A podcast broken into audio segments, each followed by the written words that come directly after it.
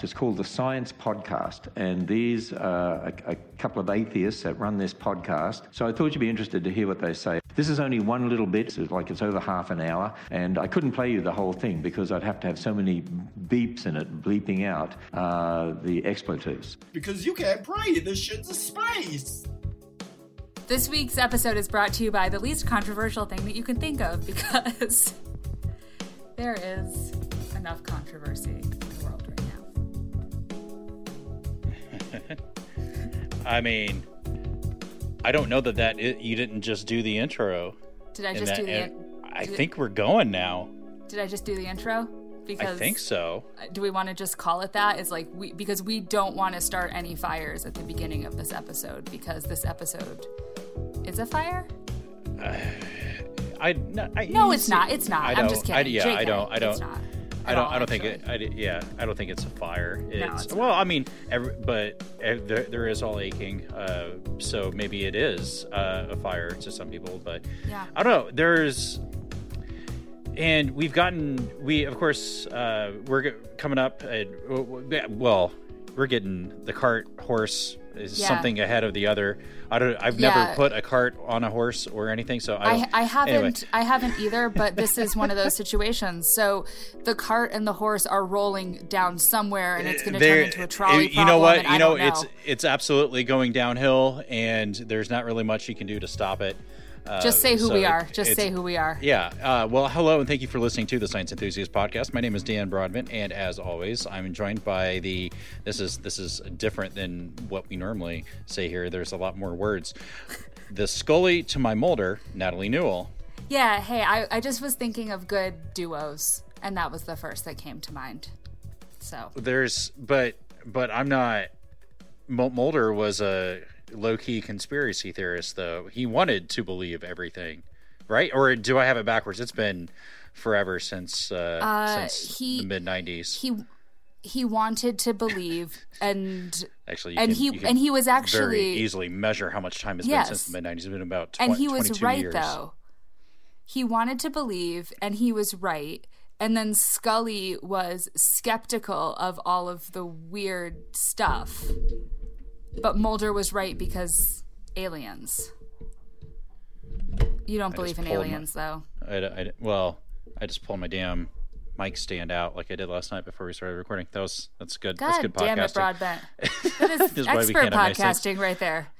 Oh, Um, gosh. Yeah. Add that to the pile of reasons. Well, right. We, I mean, I, I, I have no doubt that aliens exist somewhere. Just law of probability would Yeah, would, sure. would say that. I mean, you look at. I can toot my own horn on the on the YouTube page. I posted a video of uh, just a sh- it's a short, I think six second time lapse I did of the center of the Milky Way galaxy that I I took uh, what a week and a half ago, I guess Yeah. those are awesome photos. and you look at you look at all those all those stars there just in our galaxy alone you and then you consider how many other galaxies there are and how many stars there are i don't know how you you can't come to the logical conclusion that somewhere uh, you know proteins have congealed into into something and then that something turns into something more complex and something more complex and then you have a, you know any any kind of life. So uh, anyway that's a topic of a whole other podcast that that we we should have with with with somebody. Do we know any uh i don't even know what what what would that title be? Astrobiologist? I Astro- I don't I don't know, but if you know an ast- if you talk- are an astrobiologist i don't know if i'm making up that term I hope that you're just ma- I hope that you're just making that up and that I don't know that it's actually- not- that it's actually a wooey thing or something. It's- like it's- you know, right like no not astro- astrolobiologist I'm, I'm no an, not I'm an that astrobiologist, so I, there's a there there's a better word for it, and I can't. I th- I think I'm close to it, but I can't recall what the. I think it might even be astrobiologist. I, I'm gonna I'm gonna go I'm gonna go. You know, you can yell at me on social media for that if I'm wrong. Okay. Uh, the, at least that'll be something new, but but yeah, I I mean I just I just don't see how that's not. Uh, but but at any rate, uh, we should we should move on to our God of the Week. Uh, there is we don't have one. there is none because uh, like because there literally is none but also i i just didn't do a google search for one this week i've been i've been um i've been in colorado just kind of enjoying myself in this beautiful like narnia like place and have just been trying to where, think about other things. is- where where recreational marijuana is uh, legal. So that I'm sure that has no impact on the amount of work that has been accomplished on on, who, on who your are you. I, who are you talking to Who I, would- who I, we that? can't confirm or deny. You know, I heard the just just uh, driving home from work today. I heard on Mm-hmm. uh, NPR talk about the origin of confirm or deny about the uh, CIA's like six year long plan uh, to recover. Uh, a Russian submarine that had a, a horrible accident and, and sank three miles below uh, below the surface of the ocean, and and that's that's when they whenever the story broke, six, like six months after the whole thing was was finished, and they had uh, recovered at least half the sub. Uh, they came out and said, "Well, it's in the media. We can't confirm or deny." And that was the first time they, they used it. So I thought that was that was a very interesting story. And so It's an interesting story and That's a- totally that's a thing you applicable know now. to I know that and it's applicable to what we're talking about with me being in this beautiful state. So I will confirm nothing and deny I confirm And- nothing. I confirm nothing, Dan. and and with that, And I speaking guess of, yeah, speaking of confirming nothing. I that's eh, well, and that's not meant to to disparage uh, our our guests that we have coming up here uh, on the interview. Of course, of course, we recorded the interview last night. We're recording this on Monday the eighteenth, and um I mean we've we've gotten feedback from the interview. We're of course we're talking to the uh, co-founder and uh, director of Mythicist Milwaukee, the the MythCon, uh, the convention or the Myth Controversy, as as you called it, uh, that's happening in two weeks, I believe, on September 30th in Milwaukee, and of course I'll be there, and.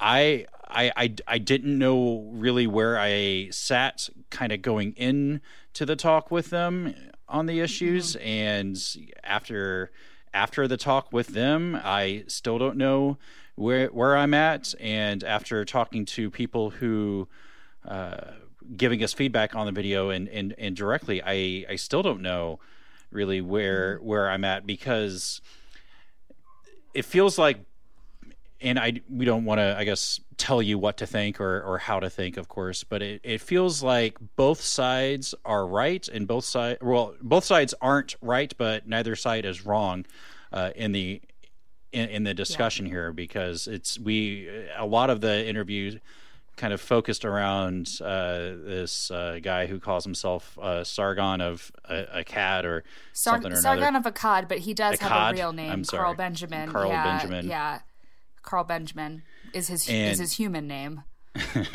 his human form and it's it's it's hard to i think kind of in you know you maybe maybe you as a listener can figure it out as as uh, you listen to it and i think part of it is we have so much so much outrage from people and and rightfully so in, so, in a lot of instances uh, a lot of outrage that then kind of clouds our judgment on other things and we we maybe sometimes see things that aren't there uh, in some of the things that he says or we interpret things in, in a way where we make assumptions about that and and I'm not saying it's it's wrong or or right. Uh, I'm just saying I don't know how how I feel about that and I I maybe want to see what happens and if if if you know if it is the the shit show that a lot of people are afraid that it's going to be and if i go and it ends up being a, a nazi training camp and i come back and i'm a nazi uh, you know tell us I, I would love to know that you know you know love to know that you know i was right wrong uh, sideways in between or or whatever it is but I, I, I think there's there's just a, it's coming from like they say in the interview. There's a lot of hyperbole surrounding it. There's a lot of uh, just just fear and anxiety, uh, and it's I'm not denying that that's not, that's not misplaced in, in a lot of instances. But there's also a lot of instances where uh, you know things that things that they said haven't gotten a fair shake, and it just doesn't it's just not not not a productive way to go about things. I think. Well, I'm for one, I guess, interested to see what actually happens. Um, as I know I've said in this interview and other times, like I, I hope that Thomas Smith intellectually destroys Carl on stage.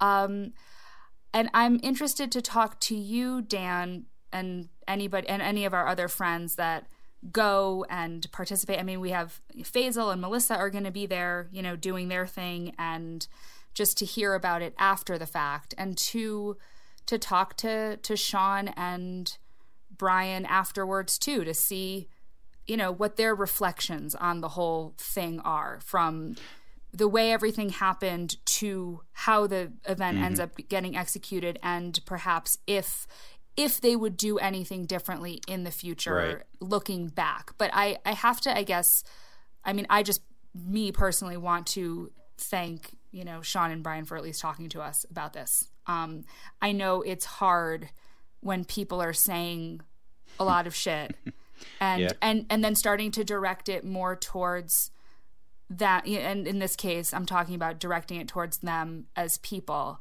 um, I know that that probably is difficult, and and and that for me, in these situations, is is where it, you know, the human side of things makes it a little bit challenging to you know. Mm-hmm. Yeah, so and, that, that that's just me being talked, a little candid about that. So and yeah. yeah, and we and we talked for uh, maybe maybe 15 minutes or so uh, after the actual interview itself. Uh, not on this episode. Uh, that's uh, we I uploaded that already to the uh, Patreon page. So if you're a patron, you can go uh, check out that video right now. Where I think it might. Uh, I, am not sure if it if the RSS feed how that works. I'll have to look into that, but uh, we'll we'll get that get that going, and that and that's something we're going to try to work on doing uh, with, with every episode, every interview. Kind of have a, a, breakdown, our breakdown at least of what was said, or uh, any any thoughts that we have. So yeah, we'll I guess I guess have a break, maybe, possibly, maybe. if Blog Talk Radio, whatever you want to do. We're, we're, we're talking to Blog Talk Radio as if it is our podcast overlord. I, I talk to it as if it's a real thing. So, Blog Talk Radio, you do your thing. We'll be back doing our thing with the MythCon guys.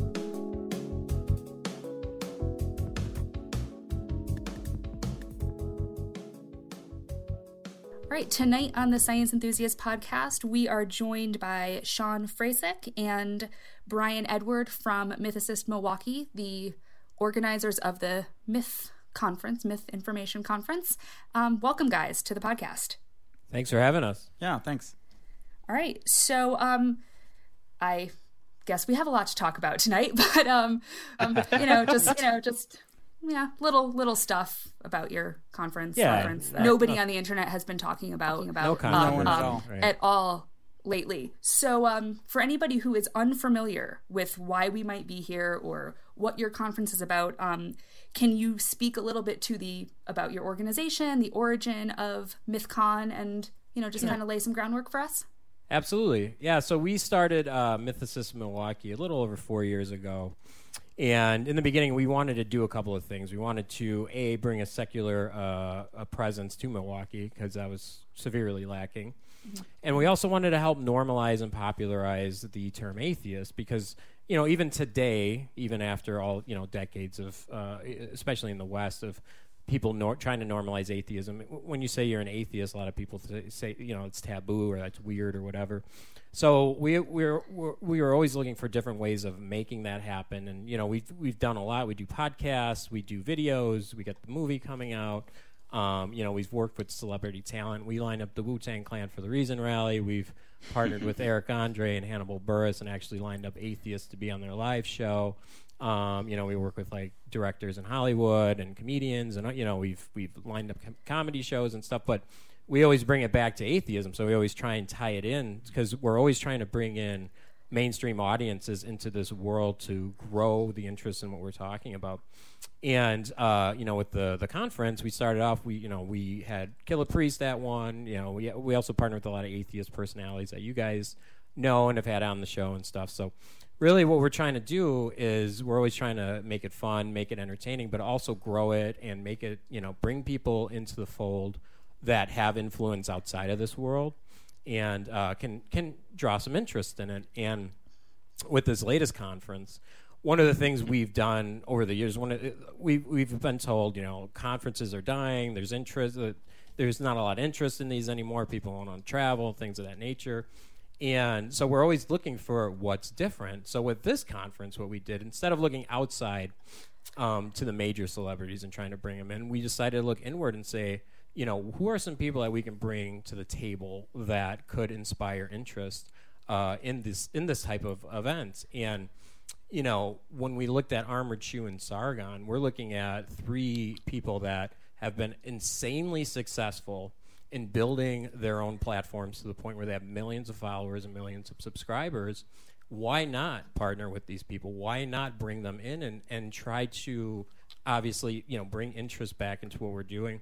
and uh, you know, love them or hate them, they've been extremely successful in what they've done. So that was kind of the idea with this, and then also, you know, we wanted to talk about Islam in the age of Trump, and we also wanted to do our movie premiere. And funnily enough, we were writing our press releases around the debate on Islam in the age of Yeah. Trump because we thought that was going to be the controversial thing. um, we had no idea because we've You been were wrong. yeah, a, a little bit, a little bit. Um, yeah, so like for seven months, I mean, this docket has been on. This, these speakers have been on the docket for seven months, and you know we haven't had any interest whatsoever in the conference as far as from a controversial standpoint. We're trying to push the narrative with the movie and then with the Islamic debate between Faisal and Asra, and Asra is fantastic.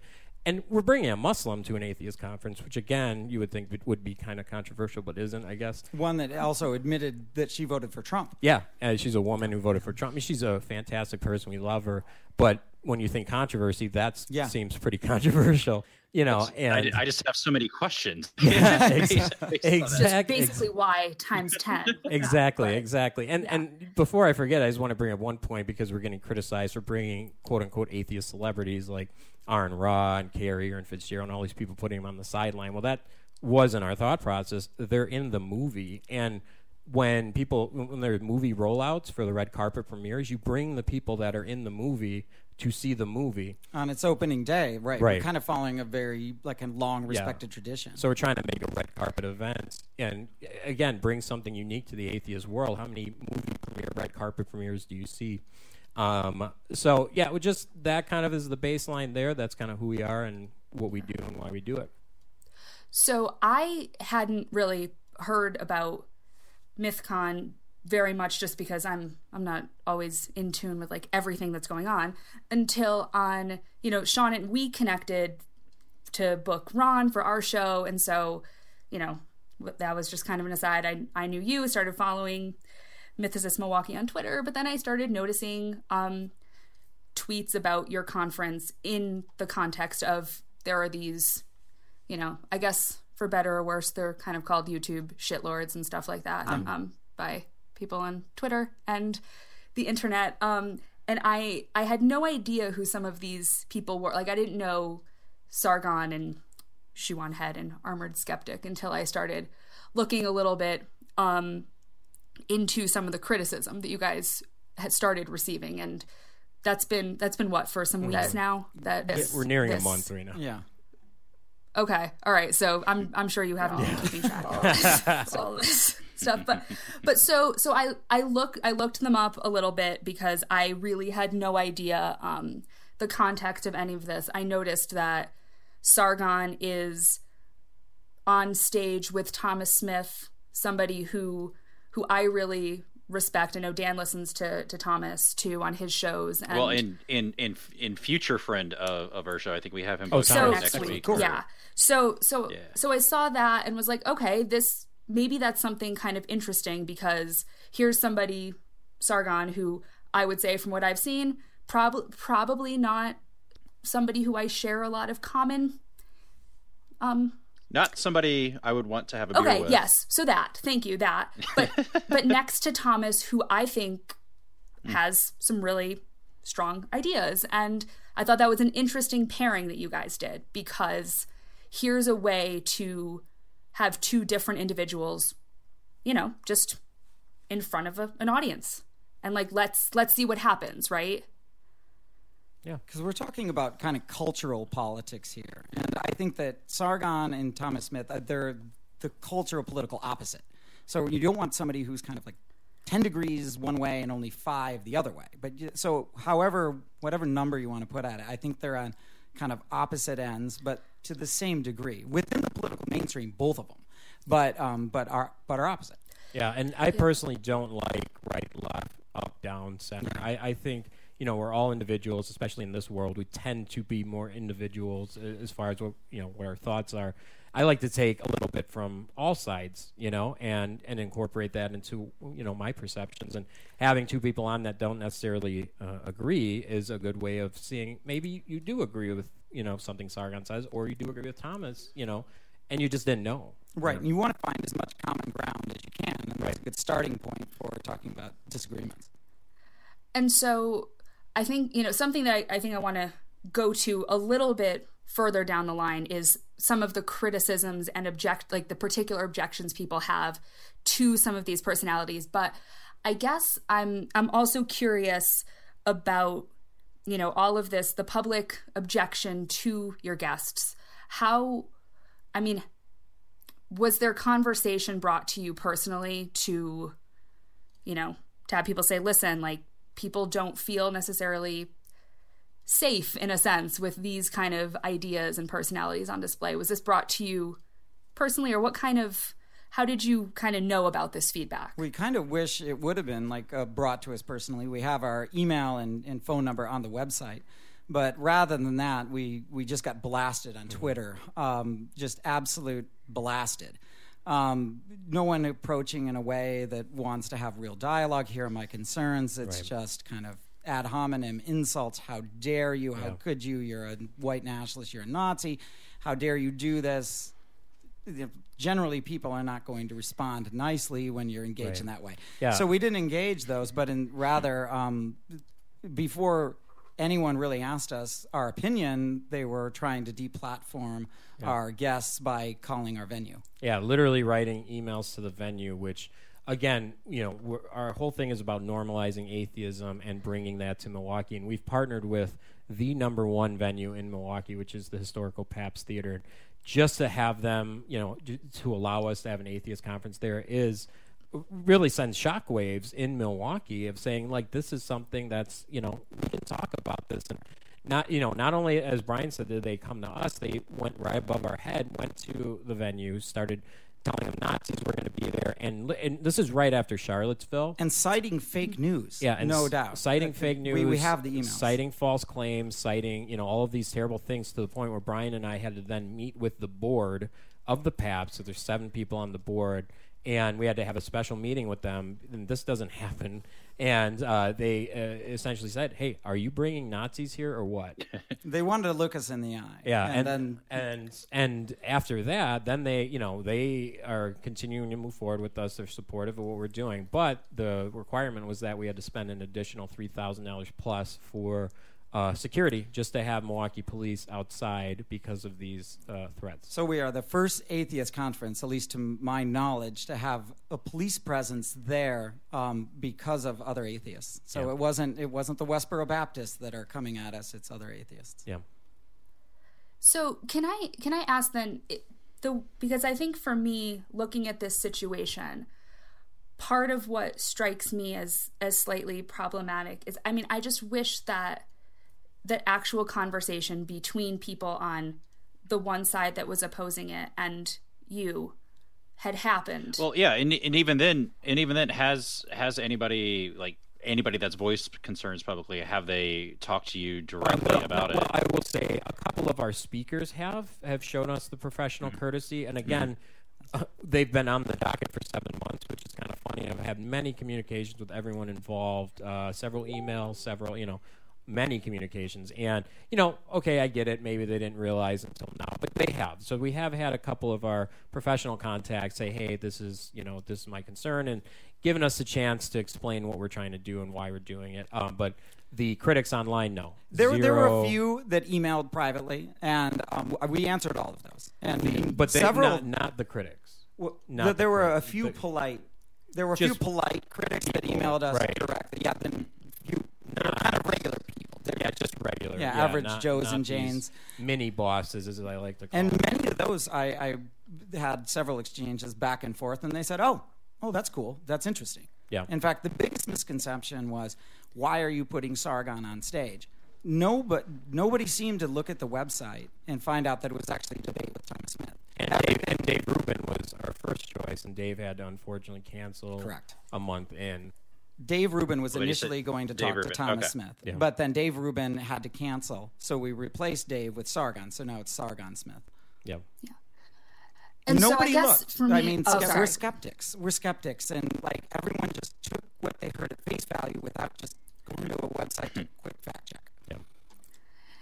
I guess you know as I because I've I've read through a lot of different comment threads and and tweets and all of that as you know this has all been happening. And and I guess the the one the criticism that I see that I guess strikes me as the one that I don't know just kind of sucks the most and I want to hear what you guys have to say is when people say that you know because these people have ideas you know kind of anti feminist or not friendly towards LGBT community and I see people who you know who I who I know and and respect um you know friends kind of saying it's not an environment that would make them feel safe that those are the ones that I'm just like oh fuck you know because then I know you guys and from a personal level know that that's not you Right. and so I guess I want to talk about the idea of of platforms Sure.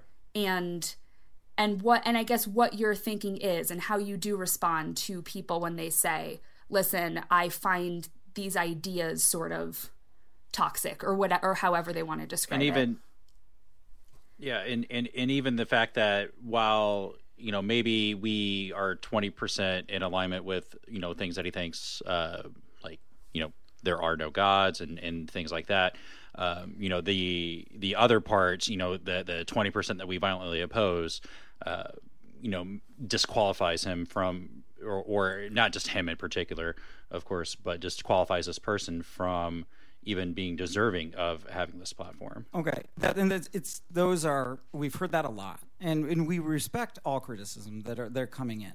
But I would return the question and say, what what if it were Christians that were saying, I can't believe that you're bringing in these atheists, Which happened. right? What the what would you say if someone said, you know, this this is this I feel very uncomfortable in this environment. If it were, again was just a Christian asking you, you know, come on, th- Right, this is a primarily Christian community. You are bringing in people that deeply offend us. They, they make us feel scared. Well, I, I think it's there's two uh, elements to that. First of all, we vetted uh, Armored Shoe and uh, Sargon's videos, and we don't feel that that uh, criticism is legitimate. They are for egalitarian rights. They, um, uh, you know, they are for LGBT community rights and all, all the all the stuff on the left. You know, they call themselves liberals, and um, and a lot of the videos they have now they are critical of extremes, and that's you know people can make an argument that okay maybe they're not uh, is willing to accept the extreme side of the left, but you know everyone has their right to an opinion. But secondly, what I want to say there too is the fact that um, platforms, and we have platforms, these people have over millions and millions of followers. Sargon was just on Joe Rogan, and I work with Joe Rogan's booker. I've I I actually got I was targeted by Scientology because I lined up Ron Miscavige for um, uh, Joe Rogan's podcast, and the church came at us hard. And um, so I know twofold that it, Joe just doesn't book anyone because it's almost impossible to get someone on the show. And secondly, um, you know what these the vitriol that we're receiving is nothing in comparison to Scientology, which is bizarre. But when, we talk about platforms, um, uh, they have their own platforms. Why are we so scared of bringing them to the Pabst? The Pabst has 1,300 seats. These people have millions of followers. They don't need us. They don't need to be at this conference. They can just do what they're doing and not talk to anybody on the other side if they wanted to. But they're actually willing to come and exchange ideas. I think that's that's what we should be supportive of. So so you do genuinely think that they are willing to talk and listen. Absolutely. And the reason why I know this is I've watched um, when we were looking at this, and I we can make the extreme vetting joke, but I I'm very familiar with these YouTubers, and a lot of people think on YouTube it's only anti-social justice, and I hate this label social and anti because I don't think that's appropriate. But let's say pro-social justice and skeptics of social justice. People think that YouTube is just full of skeptics the side when that's not true. There's a there are contrapoints. H bomber guy, Steve Shives is even online, but there, there's a whole bunch. But I'd say contrapoints, H bomber guy, um, uh, Franchesca Ramsey, and others. Now there's a lot of others too. You know, uh, Sargon, um, Armored and Shoe. There's Bearing. There's a lot of people, but they're having these discussions.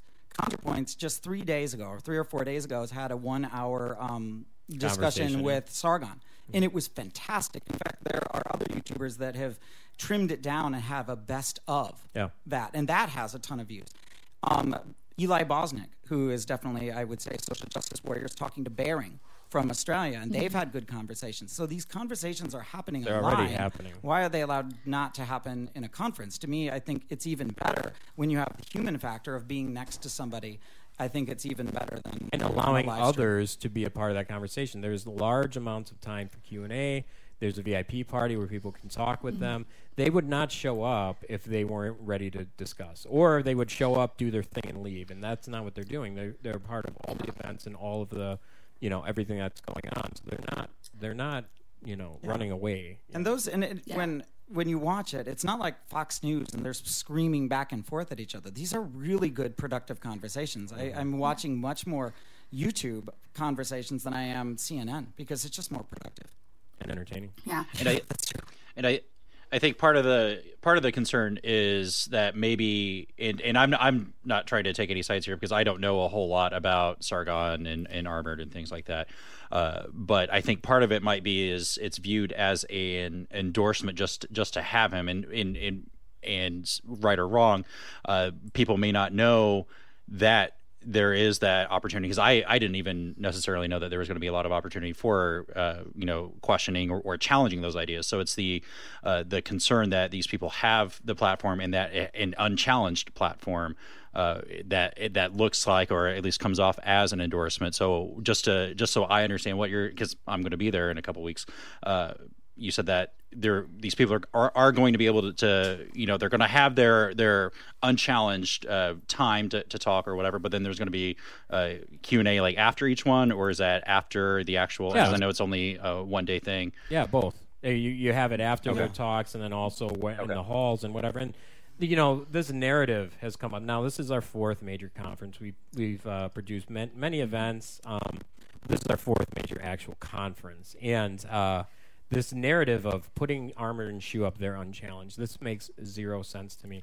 So my, I guess my retort to that is, okay, we have Ron up there talking about his time in the Church of Scientology. Am I supposed to get David up there to argue with Ron? Uh, we had Killah Priest two years ago. Am I supposed to get the Bone Thugs and Harmony up there to make sure that everything he's saying is accurate? Conferences give people, doesn't matter who they are, a platform to talk for an hour or whatever based on whatever presentation they have. Now, conference organizers typically have the right to veto and approve things like that, but typically, and especially in our conferences, they say, This is what we want to talk about. We say, Great, get up there Yeah. and do it. So, this whole being challenged on stage, this this debate uh, format that we've actually done is new. We've been toying with this. This again, Asra and Faisal is our debate this year, and then uh, the idea behind Thomas and Sargon was just to have a conversation, which is turning more into debate, which is fine. But to to hold us to a standard of having to uh, challenge everybody on stage, and none of the other conferences are doing that, I don't know where this this started. And I think that a lot of people are misconstruing the pol- political landscape. I mean, I can't just be tr- never have left the state of Wisconsin and call myself well traveled. And if people think that um, these three, Armored Shoe and Sargon, are on the hardcore political right, they just simply don't understand the political right at all. Right. You know that I I roam all over. I've read ISIS's magazine Dabiq right? I mean, to talk about as hardcore as you can get. I've been on Hezbollah Tahrir, which is an Islamist website. The browser clicks red for a second every time you go on. I know I'm being tracked. I've hopped on actual alt right websites, like the Daily Stormer. I mean, to read were actual racists, real white nationalists that are anti Semitic and truly believe that only white people can steward Western liberal democracy. Mm-hmm. And that somehow, if they are not a majority, we lose civilization. Right, and- And this is ridiculous. Yeah. And they're they're conflating people. They they don't even understand conservatives. These Right. people are left leading liberals. They're center left liberals.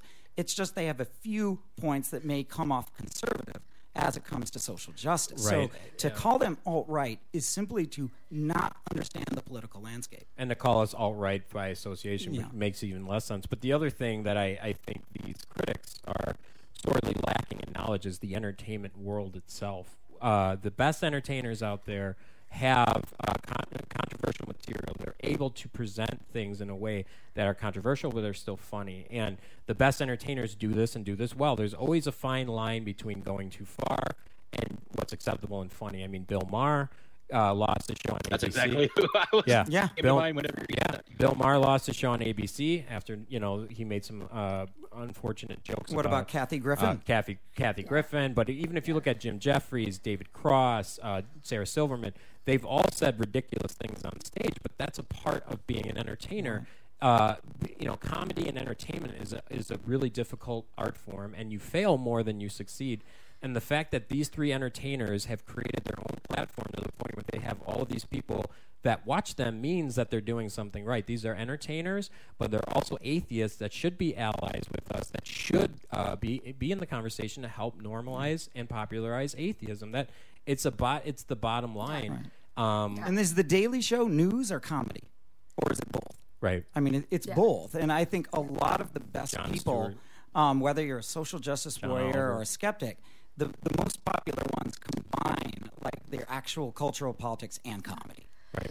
I get, and I guess you know because you talked about the entertainment factor, the fact that these people have have really cultivated quite an audience, and and then I guess it's it's a whole it's a whole other discussion.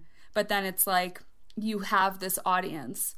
What do you can you use that audience like for good, or you know do you are do you have any responsibility for the way your audience behaves like on the internet like i feel like a lot of the stuff that happened around you know this controversy is people on all sides just kind of behaving terribly on the internet and that and it's That's, Yeah, that's always a challenge for celebrities. I mean, you can use your mm-hmm. celebrity for good. You can use your celebrity to, you know, share terrible ideas. I mean, um, one of the UFC fighters was on Joe Rogan's podcast not too long ago, Eddie Bravo, and he was talking about how he thinks the world is flat, the Earth is flat, and Joe Rogan rightfully corrected him and said, "Listen, Eddie, you have a gigantic following when you."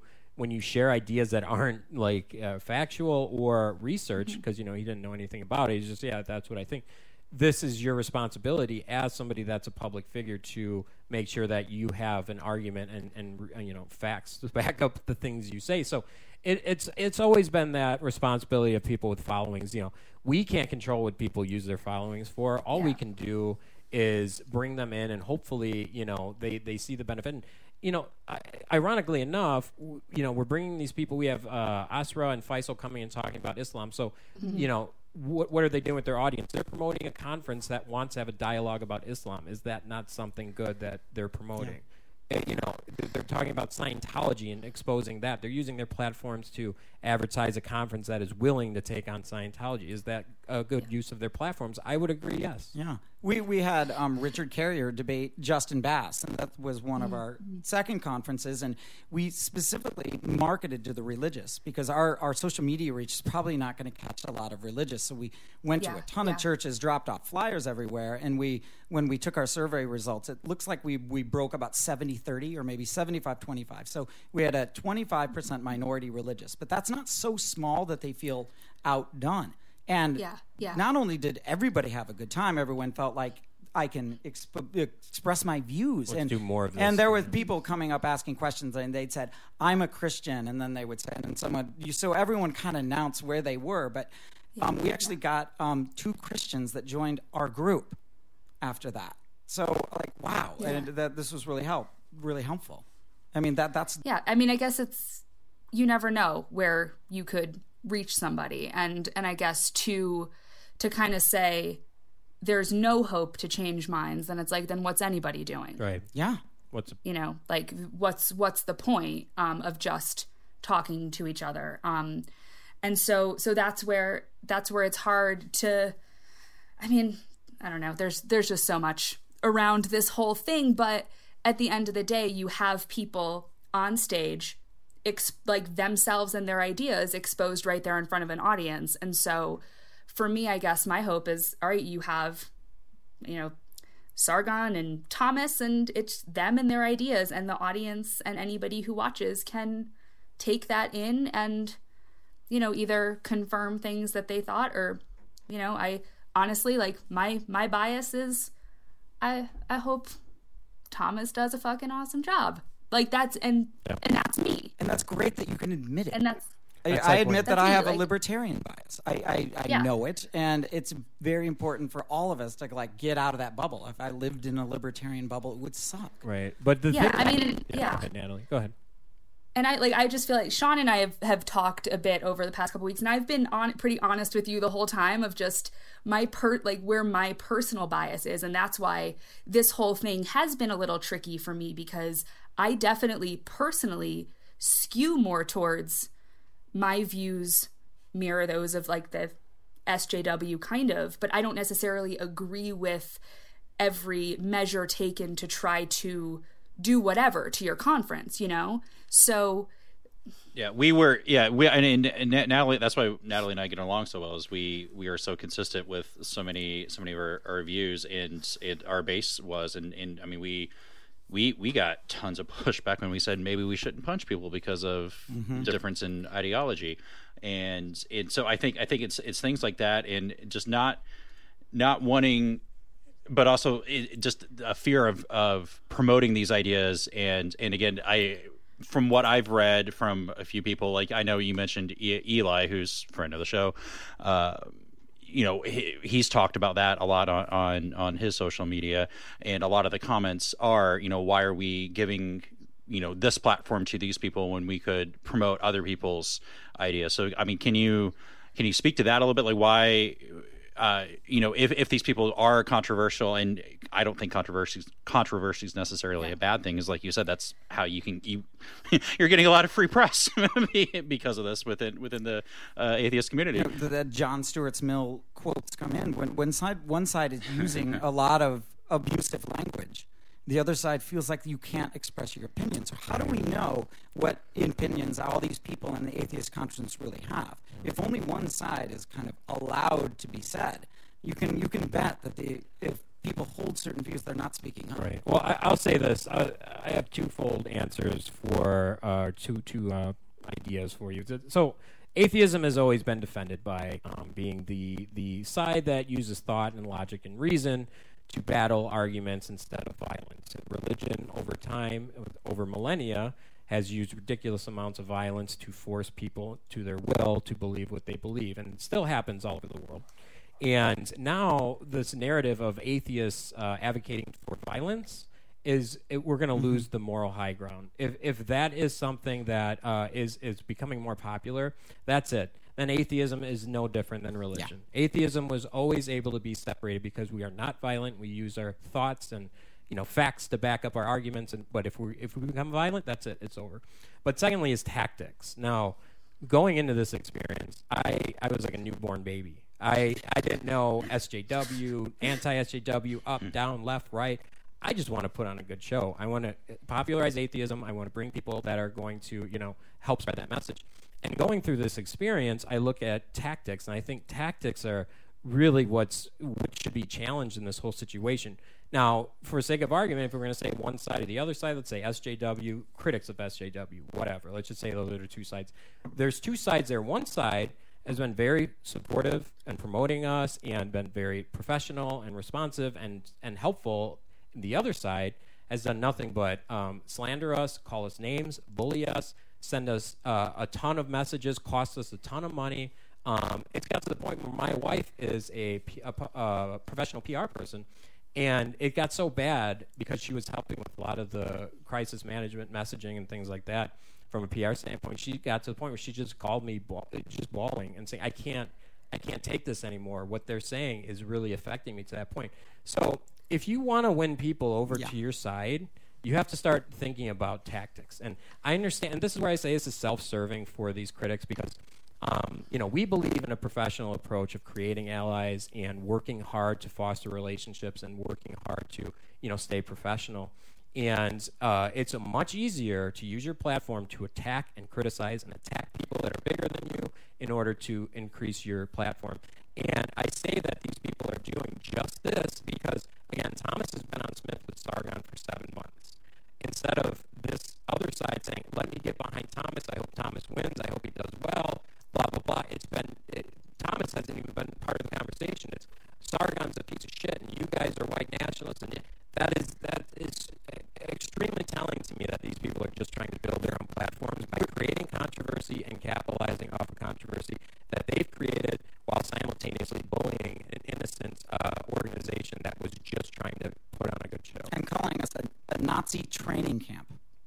Yeah, I saw that. I saw It's that. not I mean- I mean, that was Damien, please don't go to Milwaukee and come back a Nazi because I don't think I can do the show anymore with you if you do. I mean, so please don't. I mean, you never know. Open mind, yada yada yada. oh my god, no, but but that's See, I laughed. I laughed, so you know I'm joking. but joking. that's where that's where hyperbole just sometimes Mm-hmm. it negates any any good argument that's there and i and that's where i feel like and i know i can probably be like easily criticized for seeming too middle of the road on things but i just don't know that that level of hyperbole is going to win anybody anything Right? Well, no, you're Because right. it it just doesn't- makes you look ridiculous. Your arguments are now uh, a moot point when you start using that type of hyperbole and a lot of the hate speech that they're using towards it's a logical people, professional people that, and you know, I don't think there's anything wrong with being in the center. Honestly, I think th- it's Yeah, a good yeah. thing to pull from all sides.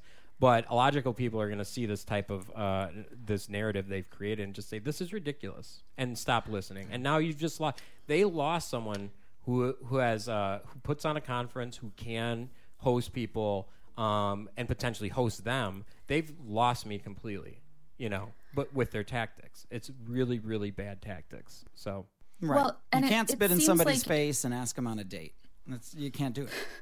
No, no, and it, it seems like this this whole issue, the controversy around it, has it, I don't know. I, I don't even know how to try to explain it, but it's people like posting Facebook statuses where it's pretty much like if you don't agree with me on this thing, we're not friends anymore.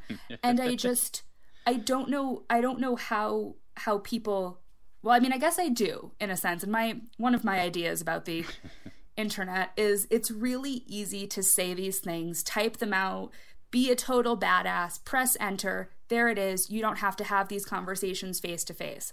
I'm talking about so many different things right now, probably, and not just this. Right, I was about to say. But no, I and I think that that's where um this this has been a an, a tricky issue to even think about because I I care about it on the level of how it affects a lot of people, but also I'll admit again, bias that it bums me out how it affects you guys who I, you know, have now I've I've been on your show, Sean, where, you know, we've become I think friends and stuff. So Yeah. it's hard to see we're all about making friends, and you're that. right. Saying saying this to someone's face, you don't. You don't say what they've been Mm-hmm. Saying to someone's face. You don't. It, it doesn't happen, and you know, and, and unfortunately, yeah, they hit enter. They go back to their realize where this doesn't affect them personally, but it affects others. And, Yeah.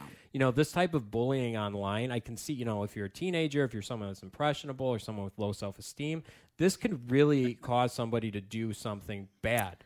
And, it, and they, you know, it's yeah. on them. this is online bullying. And if you look at the statistics in Generation Z, um, there's there's a le- a right leaning shift, and I think it's very much because of this. Right, and we're we're trying to set the precedent and set the tone of professionalism and professional courtesy. You you know, we have thousands and thousands of these comments and notifications and blogs and videos written about, you know, Yeah. made about and we are not retaliating. We're not going back and, you know, saying, you know, do, we're not utilizing their tactics because we think professionalism is missing in this world and we're trying to kind of be that beacon to change that. It really that if you've watched Joe Rogan's interview with Bret Weinstein, do you know who Bret is? Uh yes, from Evergreen, the um the professor. and, yes. and his that that was absolutely a fantastic podcast and actually his his um, speech moved me a lot because when when Joe said, you know, God, these guys are just crazy, and he said, no, they're they're not. There actually is a there's real social justice issues in there. They're real. They're real. Don't mistake that. But that he absolutely agreed that this messaging is so toxic that not only does it not help social justice, it hurts it. And I would say to the social justice warriors, like that, help social justice. Calm down that rhetoric. be- you, uh, ju- Yeah, you know, advocate of change. Advocate, you know, the social Let's- justice warriors out there that we know and we are allied with and that are our friends. They really have an opportunity here to step up and start challenging these tactics that are Yeah. being used by what I call the mini bosses. There really is an opportunity here to challenge this and say this is not how we behave. This is not how we're Yeah. going to win people over. This is not how we win over hearts and minds.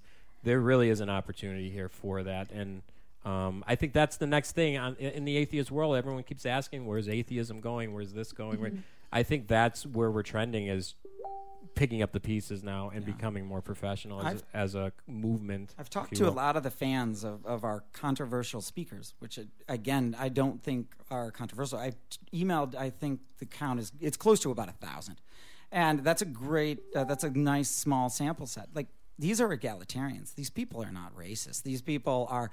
It, feminist, by definition, if you count egalitarian, equal rights and opportunities for women, that that fits some people's definition of feminism. So really, what they're against is social justice overreach and bad tactics. I absolutely think these people would be allies um, if they could just stop being called racist and stop immediately having knee jerks and say, you know, I think this. But the fact is.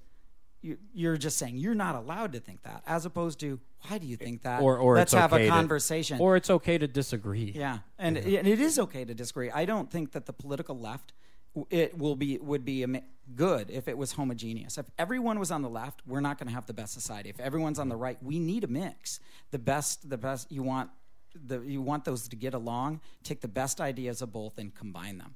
I mean, think about it in genetics. If you have a, a genetically diverse species, it, it, it does very well. But cheetahs, for example, are, the, are have gone through this terrible bottleneck, and they're they're genetically almost completely homogeneous to the fact where you can skin graft a cheetah from a zoo to something in the wild, and it doesn't get it, there's no rejection because they're almost completely the same. But their immune systems have no diversity either, and that's why cheetahs are on the endangered list. Their their babies die. So think of it in ideas. If we were completely homogeneous in ideas, uh, where we're we going to be. Right.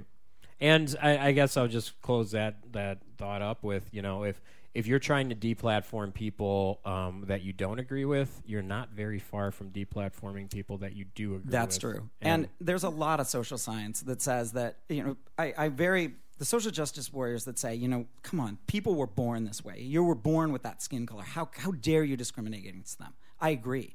But what they don't look into is the social science that says that there are genetic leanings to conservatism and liberalism. Is it fair to discriminate against somebody who's genetically biased to, to, for conservatism? Or is it fair to the right to bias against those that are genetically programmed to do this?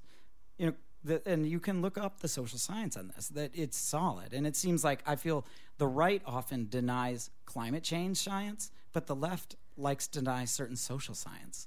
Like we, I don't think we're ever going to be homogeneous in ideas, and I don't think we should be. We It's just good need to get along. right.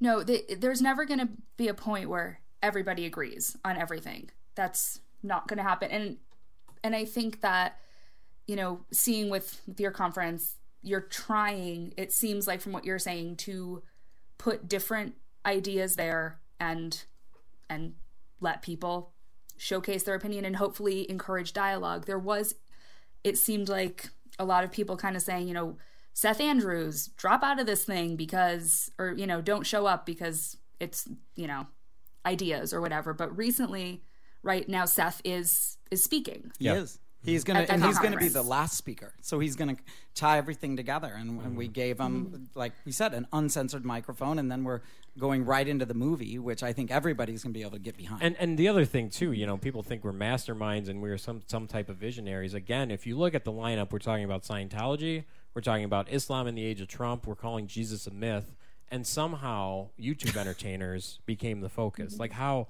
how could we ever have predicted that? you know. So it's just bizarre. Yeah. So at the end of the day, kind of the conference is happening. What what do you hope like when you are done and can reflect on that day? What are you hoping to think like were the highlights of what happened in terms of the atmosphere, the conversations, all of that? Like what what do you hope after all this shit has settled and you put on a conference? Well, hopefully people will say that was freaking awesome. But that uh, I, what I really want is a lot of conversations and people to look at somebody else and they're having fun and then they want they say, "Well, what what do you think? What what side are you on or whatever?" And thinking, "Oh wow, I thought you were on the others." To see this humanity for for the person to say, "I lean SJW." Oh, I don't. I'm an armored fan. But wow, you're pretty cool. I, I like you. Let can we have a conversation? Or even I don't agree with you on anything on these cultural politics at all, but you're you're a pretty good person. I mean, that would do a lot into really getting the dialogue. I'm, I'm, convinced that there are a lot of social justice causes that could be really be helped by this, in so much as if we can clear this fog of this acrid fog of, of nastiness, people get together and say, guess what? There's racism in the Baltimore Police Department, systemic racism. Let's deal with that, as opposed to saying Whitey is the problem you know that it, there are pockets of systemic racism, but I don't think it's everywhere. Because you know to say that it's everywhere and somebody's running a business organization, and I know for sure it's not in my organization, but yet I'm being told that I have privilege and it's everywhere, and it, I'm blind and I can't see it because I have unconscious bias. I mean that that turns people away. In fact, that even the science on unconscious bias is extraordinarily weak. And if you look look at if you actually talk to the professors that are looking at this literature, it's very new. It, uh, you, we can't draw conclusions from it yet. To say that it's scientific is it's a stretch. Cyn- cynically, I'd say I hope there are protesters because of the amount of money that we had to spend on it. Um, but um, yeah, I don't think I honestly don't think that's going to happen. Yeah. But I, I, what I do hope is uh, the message of someone like Asra Nomani, who's about um, uh, reforming Islam and uh, you know making some real change in there, and you know giving Faisal the opportunity to you know share his thoughts on how that should happen, or you know on apostasy in itself in Islam, because I think that is something that we should still be talking about yeah. instead of again YouTube entertainers. Um, so hopefully that comes to the fore- forefront. Um, Ron's story on Scientology and just how uh, the cult operates, and getting more um, more people behind that effort to really expose and help. You know what Leah and Mike, uh, Mike Rinder and Leah Remini are doing. Uh, expose what's happening in the church and uh, all of the human rights violations that do happen in there.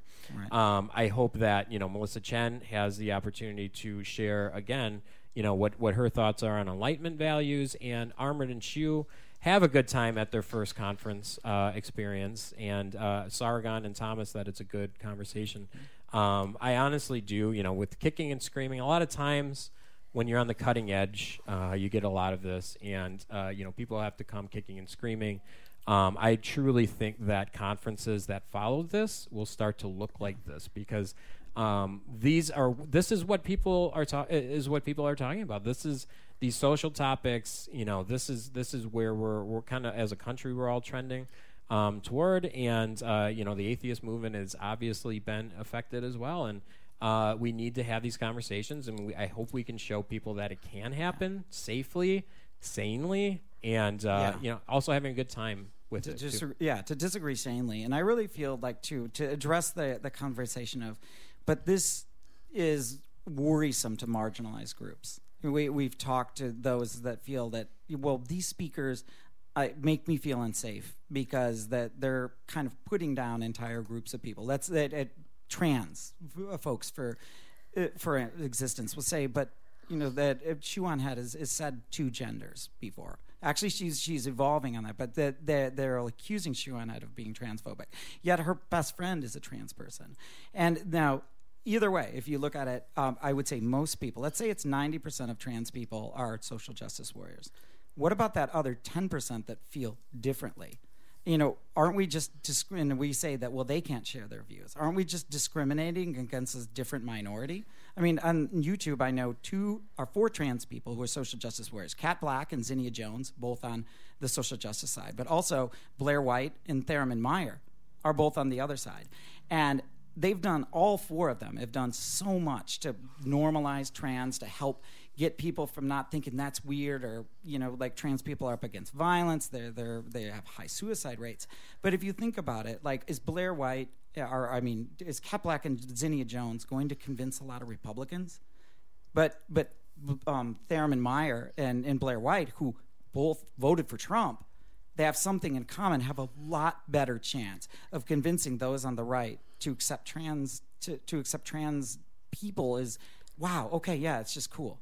Like uh, and to say that Blair White just hates herself because she's trans and she voted for Trump is is to be ridiculous. Like they're all doing good work and I think that when you talk about people as groups, no group ever is is thinking the same thing. Everything's divided politically, and if you're going to say all groups like this just because they're majority, believe this, you're just discriminating against a different minority. Yeah, and I think too, to, as my last thought on this, I, I hope what I hope comes out of this conference is that we'll call them the SJW people. I hope they learn a lesson, and I hope there's people on that side that see the mistakes that these mini bosses have made and do something to start correcting their tactics because it's not going to work um, and it's not going to win over hearts Yeah. and minds. And and I would say to those right on the other side to consider some of the arguments because there there are cores of truth within social justice that are simply not being heard because they come off so offensive. And and to talk to those on the social justice side that really will sit down and have a conversation with you and really get at what they are, and I bet you could find yourself some allies. Yep. Yeah, I mean, I, I think that there that there are a lot of important conversations that are still to be had. I mean, I I know personally, like I do feel like some sort of, you know, I hate to say it, like everybody's a little bit racist, but I I kind of I feel a little bit more like that, but Well, it's it's more. I th- I think it's it's not racist. bias, It's yeah. im- just implicit bias, and I think denying denying the existence of institutionalized racism. But- but I'm just saying, yeah. of another podcast. But I I take I will say I. I take issue w- with that, and we can talk about that later because we're. I know we're. But yeah, I was just going to here. say there are so many conversations that I think need to happen as long as people can come at it from a place of let's talk instead of yell, whether that's typing in caps lock or literally yelling at each other. And I think if what you guys are trying to do is provide a platform for that sort of dialogue, like Yeah. I, you know, You share the vision of MythCon. That that's exactly what we're trying to do. I don't look at those that don't share my views as my enemy. I the only people I would look at as enemies those that refuse to allow me to state them, and and those that don't want to discuss them. I love talking to people that don't share my political views. And I that, wanna- that that's my most fun conversation. It would be so boring in a bubble. And I wanted to thank you guys again for the professional courtesy. Instead of going out there and writing blogs on who, you know, what you think we are, giving us the actual courtesy of coming to talk to us and, and allowing us to explain who we are. And there needs to be more of that. So, mm-hmm. Yeah, because obviously it's like you know we we de- we have points of probably some disagreement, but at the end of the day, I wouldn't say cancel your conference, disinvite people, whatever, whatever. It's more how can we all do our best to create a dialogue that's productive. Yes. And and have that be the goal, you know, of of all of us. And um yeah, That's why we and I, made our I know that's peace pledge. probably too i don't know cliche and whatever but and i know i speak from a, my own place of privilege with that too so ig- i guess i acknowledge that well, yeah, sign the peace pledge. Uh, yeah, go ahead. Yeah, I'm sorry for interrupting, but yeah, sign. Check out the peace pledge. Um, uh, Mythicist Milwaukee. We tweeted it out on on the website as well, and we kind of outline what we think are the, the rules of engagement for for good constructive. That means dialogue. no violence, no harassing, no, you know, none of that, and just being willing to listen to ideas, even though you don't necessarily Right. agree. Recognize that we all have emotions, and that's okay, but don't Yeah. let them take control of you. You know, be able to restate the other person's position in a way that in which they would agree. Well, I I mean I am not. I'm looking for I'm looking for a fist fight when I go there. I mean I paid my money, I booked my hotel, uh, both Friday and Saturday night. Uh, got VIP tickets, so I am I'm looking to see see some punching happening because that's that's what we're all about, right? Well, you're gonna like see the debate, but again, there's rules of engagement in the debate, right? No punching below the belt, I'm- no I'm rabbit joking. punching, I- th- that kind of thing. No, but you're gonna see some vigorous dialogue up there. If you think Right. that it's gonna be a, a walk in the park with Thomas Smith and Sargon, um, yeah, you're. It's gonna be. It's it's gonna be a, a vigorous debate, but they're, you know, it's gonna be a constructive one. That's right. So you're gonna get, yeah, you're gonna get a, a, a fair a fair fight, if you will. You know, but I wouldn't call it a fight. You're gonna see a good dialogue with some, you know, a, a spirited debate. Is that is that fair? I think I think that's probably fair. And um, no, we we appreciate you guys also, you know, coming on and talking to us about this. And I know this is, you know, the kind of conversation at the end of which probably maybe some people watching are like, oh yeah, that makes sense. I'm happy. There are probably people who are not satisfied. It's but that's life, isn't it? And the internet's a dumpster fire, and The we, yeah. it, it, perhaps this is this i don't um sorry to in, in, interrupt. I i just i don't want us to to, to close out here without me uh having having said this. So this is this is i don't expect you guys uh to answer for this because you're obviously not sargon. So maybe this is more of an open letter open open question uh to him. Um and again this is just me not knowing a whole lot about him. And so i'm not trying to not cast judgment on him I just want to know why the fuck uh, you, feel it's appropriate to tell somebody that on Twitter that you're not going to rape them. So uh, if I mean, you can reach out to us, Dan at ascienceenthusiast.com, or you know, we can hang out and and, and talk about that. I, I just want to know why or how um, that's that's a- appropriate or acceptable uh, to say to, to anybody. So again, this is not directed towards uh, you guys as the or- organizers. That's just kind of just an Open question. open and in the spirit of I- MythCon, you'll I- be yeah. able to ask that Yeah, question. and, and you will be able to answer ask that question. But I guess you know, again, n- people in the entertainment world have said things, made bad jokes, made really bad. you know, but that is that is beyond bad jokes. That is that is it's a bad it's Okay, a bad attempt at humor. not not acceptable behavior in in any sort of civilized society, any sort of intelligent uh, discussion. That's that's beyond. Um, I mean, I mean, I, I didn't have, I, I, I saw, I I, yeah. I saw, like, I, I- something else more recent that that was kind of, I, the uh, Bill Maher using the N word. Um, I, I would not do that, uh, and I understand why people are upset about that. But I see, I see what he was trying to do, and and I, I can kind of understand where where his mind was trying to be edgy like that, and also making a joke at the expense of the person that was there. But things things like that, like saying uh, that I wouldn't rape you. Um, I, I, I just want to know what, what, what the thought beh- behind that is. and we should be able to ask those questions, and that that's a fair one. So, so Dan, you will be there, and Yeah. if you have the chance, can you please ask that question and I, I, I report would, I, back? I, I plan on it. awesome. So this is part Yeah, of and this we, whole we talked. We've been talking for an hour, and dialogue we've thing. and we've not talked about your website, your social media, or, or anything like that. So we are. So let's we close are, on that. Okay, yeah, cool. Bad, bad show here. Oh, it's okay. It's okay. So Yeah. where, can we- where can where can we find you? Well, well, that's a good way to end. Yeah, so uh, mythicistmilwaukee.com, on Twitter at mythicistmke, Facebook Mythicist Milwaukee. Uh, just type in Mythicist. We're pretty much the first hit on Google uh, for the most part. So, um, yeah, that's all of our stuff. All right.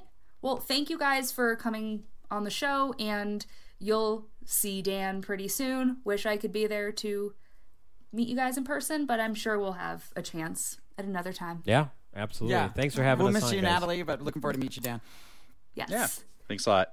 Thank you guys for for doing this. Absolutely. You're Thanks for having us. And Yeah, no, thanks, we're- it's and pleasure again, is you know, ours. really, it's it's if you if you want to find out, just ask, right? I mean, Yeah. so we appreciate it. And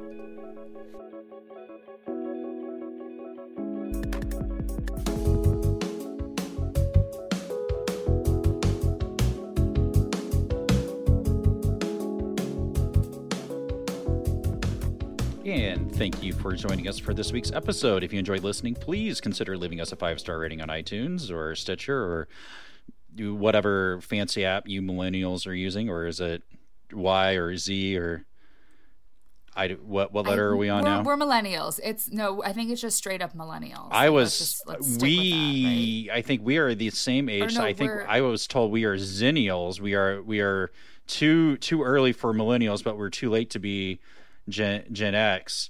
So we're zennials because? I hate uh, labels. I hate. I'm. I hate labels at this point. why do you why do you think my damn page and podcast are called Science Enthusiast Podcast? Because I was like, I don't fucking know what to call this, so we'll do that. It has the word science in it, so people people will be like, oh, I like science and then enthusiastic, and then we give you a little dose of atheism every time. So, uh, boom, uh, uh, we dose it. We dose the science. We we tricked you. Yeah. Uh, it's that's our form of clickbait. But if you have other, you have comments or suggestions, you can reach us at podcast at scienceenthusiast.com. Full archive available at scienceenthusiastpodcast.com. Uh, we have pages on Facebooks and Twitters. Uh, you can follow us there. But if you really like us and you really want to give us money, you want to see all the bonus content that we've created and will have created in the future, depending on what time and, and space you listen to this in, you can uh, give us money at patreon.com slash TSE podcast to get access to premium content. Uh, you can also follow or my personal pa- patron patreon uh, patreon.com slash a science enthusiast or natalie's future uh, patreon which has yet to be named but it, it'll exist so you can No, just throw her okay. money if you don't like me and just like her which is totally understandable I like you. Am I wrong? Am I wrong? but if you want to be super awesome, just like friend of the show Trevor and other friend of the show Nathan and other friend of the show Alice and Cynthia and Michael and Frank and Michael and Lizzie in the lab and Magnus and Sav, Hannah and Felix and Chris and uh, yet another Michael and what is with all these Michaels? There's one, two, three, four Michaels that I see like in us. this list. I don't understand. Or Joe or Sarah or Josue, uh, we'd be incredibly grateful. And shout out to a couple new patrons on my uh, Patreon, uh, Ryan and so Sohan, Sohan, Sohan. Sorry if I'm pronouncing that incorrectly. Uh, th- thank you, you guys. Uh, your supports uh, means. Uh, I don't want to say the world because that's hyperbolic, and we hate hyperbole here. But it means it means a lot. We appreciate it, and that helps us uh, do cool things. Helps me uh, be able to go to to uh, what's a place, Milwaukee. Milwaukee. It's a place. Right, right. And so, uh, like you know, like we said during the interview, we're doing a great job of promoting the actual conference for Sean and Brian. Uh, so thank you, and we're sorry, uh, but check out there. It's I believe it's mythicistmilwaukee.com. This ticket's still available for that. It also helps uh, Natalie. You're going to QED yeah. uh, here in a in a week or no, it's like it's in like three weeks, but whatever. I three weeks. I hope. I just want time to go by quickly at this point because I am fucking Oh, ready to my go to gosh, I want time to go by. I want time to go by quickly. Just but time, to go by. is- stop. Full stop. time is time is rather rather consistent with how it passes. Unfortunately, It is. I know. fortunately slash unfortunately. So, Word. Yeah. but uh, uh, do we have a quote of the week? Can you hit us with a quote? Yeah. I can. I can hit you with a quote. So something I jotted down in my phone when I was watching the Citadel episode of Rick and Morty, and here's here's the quote: "We're too busy fighting each other to fight real injustice." I I thought it felt hmm. timely. D- That I- is- does does that feel timely to you? yeah. Yeah. There's, there's yeah. There's There's there's, a certain lot, timeliness to it. There's so, a lot there with with with anyone. It's kind of like a almost like a horoscope. You can read it however you want and interpret it to apply to you or to apply to it to a situation Yeah. that that you may be, may be familiar with, may or may not be. Can't confirm nor deny uh, familiarity I, there. Yeah. And I guess like just a thought that I mean I think that keeps coming up and I, I'm thinking it probably came up last night in our in our conversation, but it seems like right now a lot of people are angry and upset and whatever about a lot of things. Um and whatever it is, whatever the issue of the moment is, I think sometimes it's easily forgotten when we are behind computer screens and on our phones and all of that that there are real people involved in all of this. So just something, you know, like there are real people involved in all of this. Whatever, just insert whatever issue you are thinking of right now. Like there are mm-hmm. real people on the internet.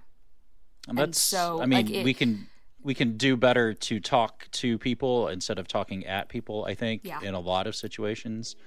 And of course, we're not necessarily including Nazis here, like people will, will say, but Yeah.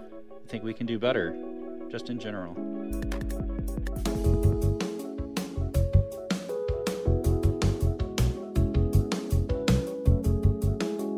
The music you heard tonight was written and performed by Adam Johnson and was used with his permission. You can contact Adam at adamjohnsondc at gmail.com.